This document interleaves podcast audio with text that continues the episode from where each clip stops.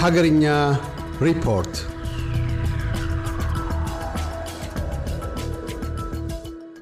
በአማራ ክልል እየተካሄደ ባለው እርምጃ በርካታ ሲቪል ሰዎች መገደላቸውን የኢትዮጵያ ሰብአዊ መብቶች ኮሚሽን አስታውቋል። ይህንንም በፖሊስ የተደገፈ መረጃ ጭምር አቅርበዋል። በሁለቱ በአማራ ክልል በሚንቀሳቀሰው የፋኖ ቡድንና በመከላከያ በሚመራው የሰራዊቱ አባላት መካከል ከፍ ያለ ግጭት እየተካሄደ መሆኑን ከአካባቢው የሚገኙ መረጃዎችም ይጠቁማሉ። ስልክ በተደጋጋሚ ስለሚቆራረጥም ሙሉ ዘገባውን ለማግኘት አስቸጋሪ ሆኗል።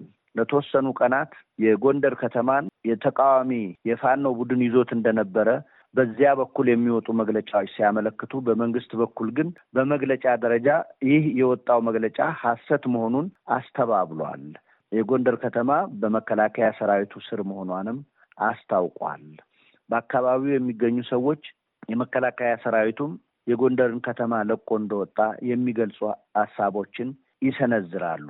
ሆኖም ይህ በዚህ ጉዳይ ላይ በመንግስት በኩል የተገለጸ መግለጫ የለም። አሁን በአማራ ክልል በሚካሄዱ አካባቢዎች በተለይ በጎጃም እና በጎንደር ያለውን ሁኔታ በግልጽ ለመከታተል የሚያስችሉ ሁኔታዎች እንደሌሉ ለመረዳት ተችሏል። ምክንያቱም የመጀመሪያው ችግር ስልክ በየጊዜው ስለሚቆራረጥ ነው። የመስመር ስልክ ካልሆነ በቀር የሞባይል አገልግሎት ከሞላ ጎደል ተቋርጧል ሊባል የሚችልበት ደረጃ ላይ እንደደረሰም ለማወቅ ተችሏል።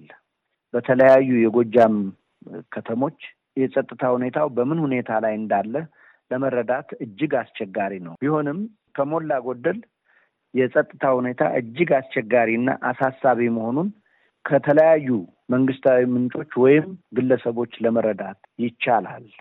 በትግራይ ክልል የተካሄደው ጦርነት ከፍተኛ ውድመት የደረሰበት የአክሱም አውሮፕላን ማረፊያ መጠገን የሚችሉ የስራ ተቋራጮችን የመምረጥ ሂደት ላይ እንደሆነ የኢትዮጵያ አየር መንገድ ግሩፕ አስታወቀ።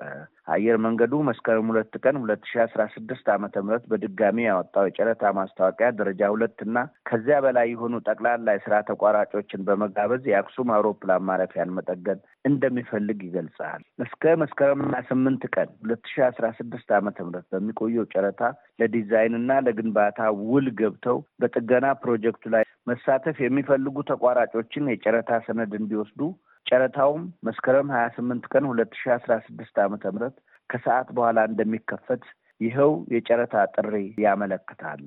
አየር መንገዱ በተመሳሳይ ጨረታውን በተጠናቀቀው ሁለት ሺ አስራ አምስት ዓመተ ምህረት በነሐሴ ወር መጀመሪያ ላይ ሊያካሄድ አቅዶ እንዳልተሳካለትም የሚታወቅ ነው። ምክንያቱንም በጊዜው እንደገለጸው ከኩባንያው የግዢ ፖሊሲ አኳያ በቂ ቁጥር ያላቸው ተወዳዳሪዎች በጨረታ ሳይሳተፉ በመቅረታቸው ነው ብለዋል። በአክሱም አውሮፕላን ማረፊያ ሁሉም መሰረተ ልማቶች ላይ ጉዳት እንደደረሰ የጥገና ዋናው ማዕቀፍም የአውሮፕላን መንደርደሪያውን፣ የተርሚናል ህንፃውን መጠገንና እንደ አዲስ ማደስ ላይ የሚያተኩር እንደሆነ አየር መንገዱ አስታውቋል። ይህ በዚህ እንዳለ በባህር ዳር አውሮፕላን ማረፊያ የሚገኘው ተርሚናልም በአሁኑ ጊዜ እየተካሄደ ባለው በሰሜኑ ጦርነት ግጭት ጉዳት ስለደረሰበት በምትኩ ሌላ ተርሚናል እየተገነባለት እንደሆነ አየር መንገዱ ማስታወቁ ተገልጿል። የበርካታ አውሮፕላን ማረፊያዎች ባለቤት የሆነው የኢትዮጵያ አየር መንገድ ግሩፕ በሚያወጣው ፕሮግራም መሰረት ለሀገር ውስጥ አውሮፕላን ማረፊያዎች ጥገና እንደሚያካሄድ ለዚህም አስፈላጊ በጀቶች እንደሚመድብ ገልጿል። በተወሰኑ አውሮፕላን ማረፊያዎች የሚደረጉ የአዳዲስ ህንፃዎች ግንባታም አለ ሲል አየር መንገዱ ባወጣው መግለጫ አስታውቋል። የኢትዮጵያ ዜጎች ለማህበራዊ ፍትህ ኢዜማ ሊቀመንበር ዶክተር ጫኔ ከበደ ካለፈው እሑድ መስከረም አስራ ሶስት ቀን ሁለት ሺ አስራ ስድስት ዓመተ ምህረት ጀምሮ በጸጥታ ኃይሎች ቁጥጥር ስር ውለው በስር ላይ እንደሚገኙ ፓርቲው ማስታወቁን የደረሰን ዜና አመለከተ። እንደ ፓርቲው ገለጻ ዶክተሩ ለእስር የተዳረጉት የእስር ማዘዣ ሳይኖር ስድስት የፌዴራል ፖሊስ እና የሲቪል ልብስ የለበሱ የጸጥታ ኃይሎች ከአንድ ጓደኛቸው ጋር ከተቀመጡበት ስፍራ እንደወሰዷቸው ተገልጿል። የፓርቲው ሊቀመንበር የተወሰዱት የሰሌዳ ቁጥር በሌለው ተሽከርካሪ መሆኑም ተጠቅሷል። ይህም የሚያሳየው በሕግ ቁጥጥር ስር ውለዋል ሳይሆን አፈና ተደርጎባቸዋል የሚል ነው ሲል ፓርቲው ገልጿል። የፓርቲው ሊቀመንበር በሕጉ መሰረት በአርባ ስምንት ሰዓት ውስጥ ፍርድ ቤት አለመቅረባቸውን በመጥቀስ ይህም ሕገወጥ ድርጊት ነው ሲል ኮንኗል። በኋላም ፓርቲው በገለጸው መሰረት ዶክተር ጫኔ ሜክሲኮ በሚገኘው የፌዴራል ፖሊስ ወንጀል ምርመራ እንደሚገኙ ታውቋል። ቀደም ሲል የት እንደሚገኙም ለቤተሰቦች እንዳልተገለጸ ታውቋል። የደመራ በዓል በአዲስ አበባና በመላው ኢትዮጵያ በኦርቶዶክስ እምነት በኦርቶዶክስ ክርስትና እምነት ተከታዮች ዘንድ በድምቀት መከበሩ ታውቋል። በዚህ በአዲስ አበባ እጅግ ፍርሃት ስለነበረ ጥብቅ የጸጥታ ቁጥጥርም አብሮ መካሄዱም ተገልጿል። ነገር ግን በዕለት ምንም አይነት የጸጥታ ችግር እንዳልነበር ምሽት ላይ ፖሊስ ባወጣው መግለጫ አስታውቋል። በዓሉም በሰላምና በጸጥታ መከናወኑ ተገልጿል። በማግስቱ የተካሄደው የመስቀል በዓልም እንዲሁ በሰላም መከናወኑ ተገልጿል። የመውሊድ በዓልም መስከረም አስራ ስድስት ቀን በአንዋር መስጊድ በሰላምና በጸጥታ መከናወኑ ፖሊስ ባወጣው መግለጫ አስታውቋል። ምንም አይነት የጸጥታ ችግር እንዳልነበረም ፖሊስ ገልጿል። በታላቁ የህዳሴ ግድብ መጀመሪያ የውሃ ሙሌትና የግድቡ ዓመታዊ አሰራር ወይም ኦፐሬሽን የሚመራበትን ደንብ ለመወሰን በኢትዮጵያ ግብፅና ሱዳን መካከል በተጀመረው አዲስ ድርድር ላይ የግብፅ መንግስት እያራመደ ያለው አቋም ሶስቱ ሀገሮች የሚደራደሩበትን መሰረታዊ መርህ መናድ ላይ ያነጣጠረ ነው መባሉን የደረሰን ዜና አመለከተ።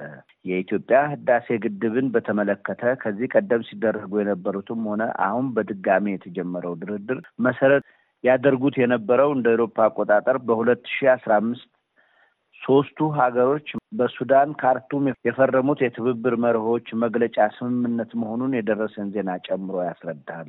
ይህ የሱዳኑ ስምምነት ኢትዮጵያ ለምታደርገው ድርድር መሰረት መሆኑን የጠቆሙት እነኚሁ የዜና ምንጮች ዳግም በተጀመረው ድርድር ግብጽ በሱዳን የተደረሰበትን የድርድር መርሆች ለመናድ እቅድ እንዳላት ጠቋሚ ምልክቶች እንዳሉ መጠቆማቸውን ከስብሰባው ተደራዳሪ ወገኖች የተገኘው መረጃ ይጠቁማል ብለዋል።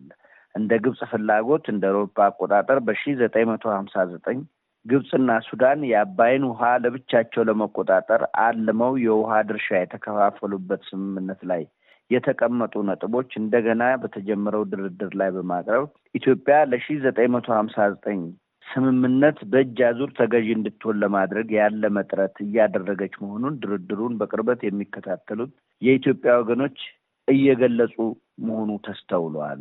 የኢትዮጵያ ይህን በቅኝ ግዛት ዘመን በተፈረመው የግብፅና የሱዳን ስምምነት ኢትዮጵያም ተካፋይ ስላልነበረች ይህም እንደማይመለከታት ደጋግማ ማስታወቋ የሚታወስ ነው።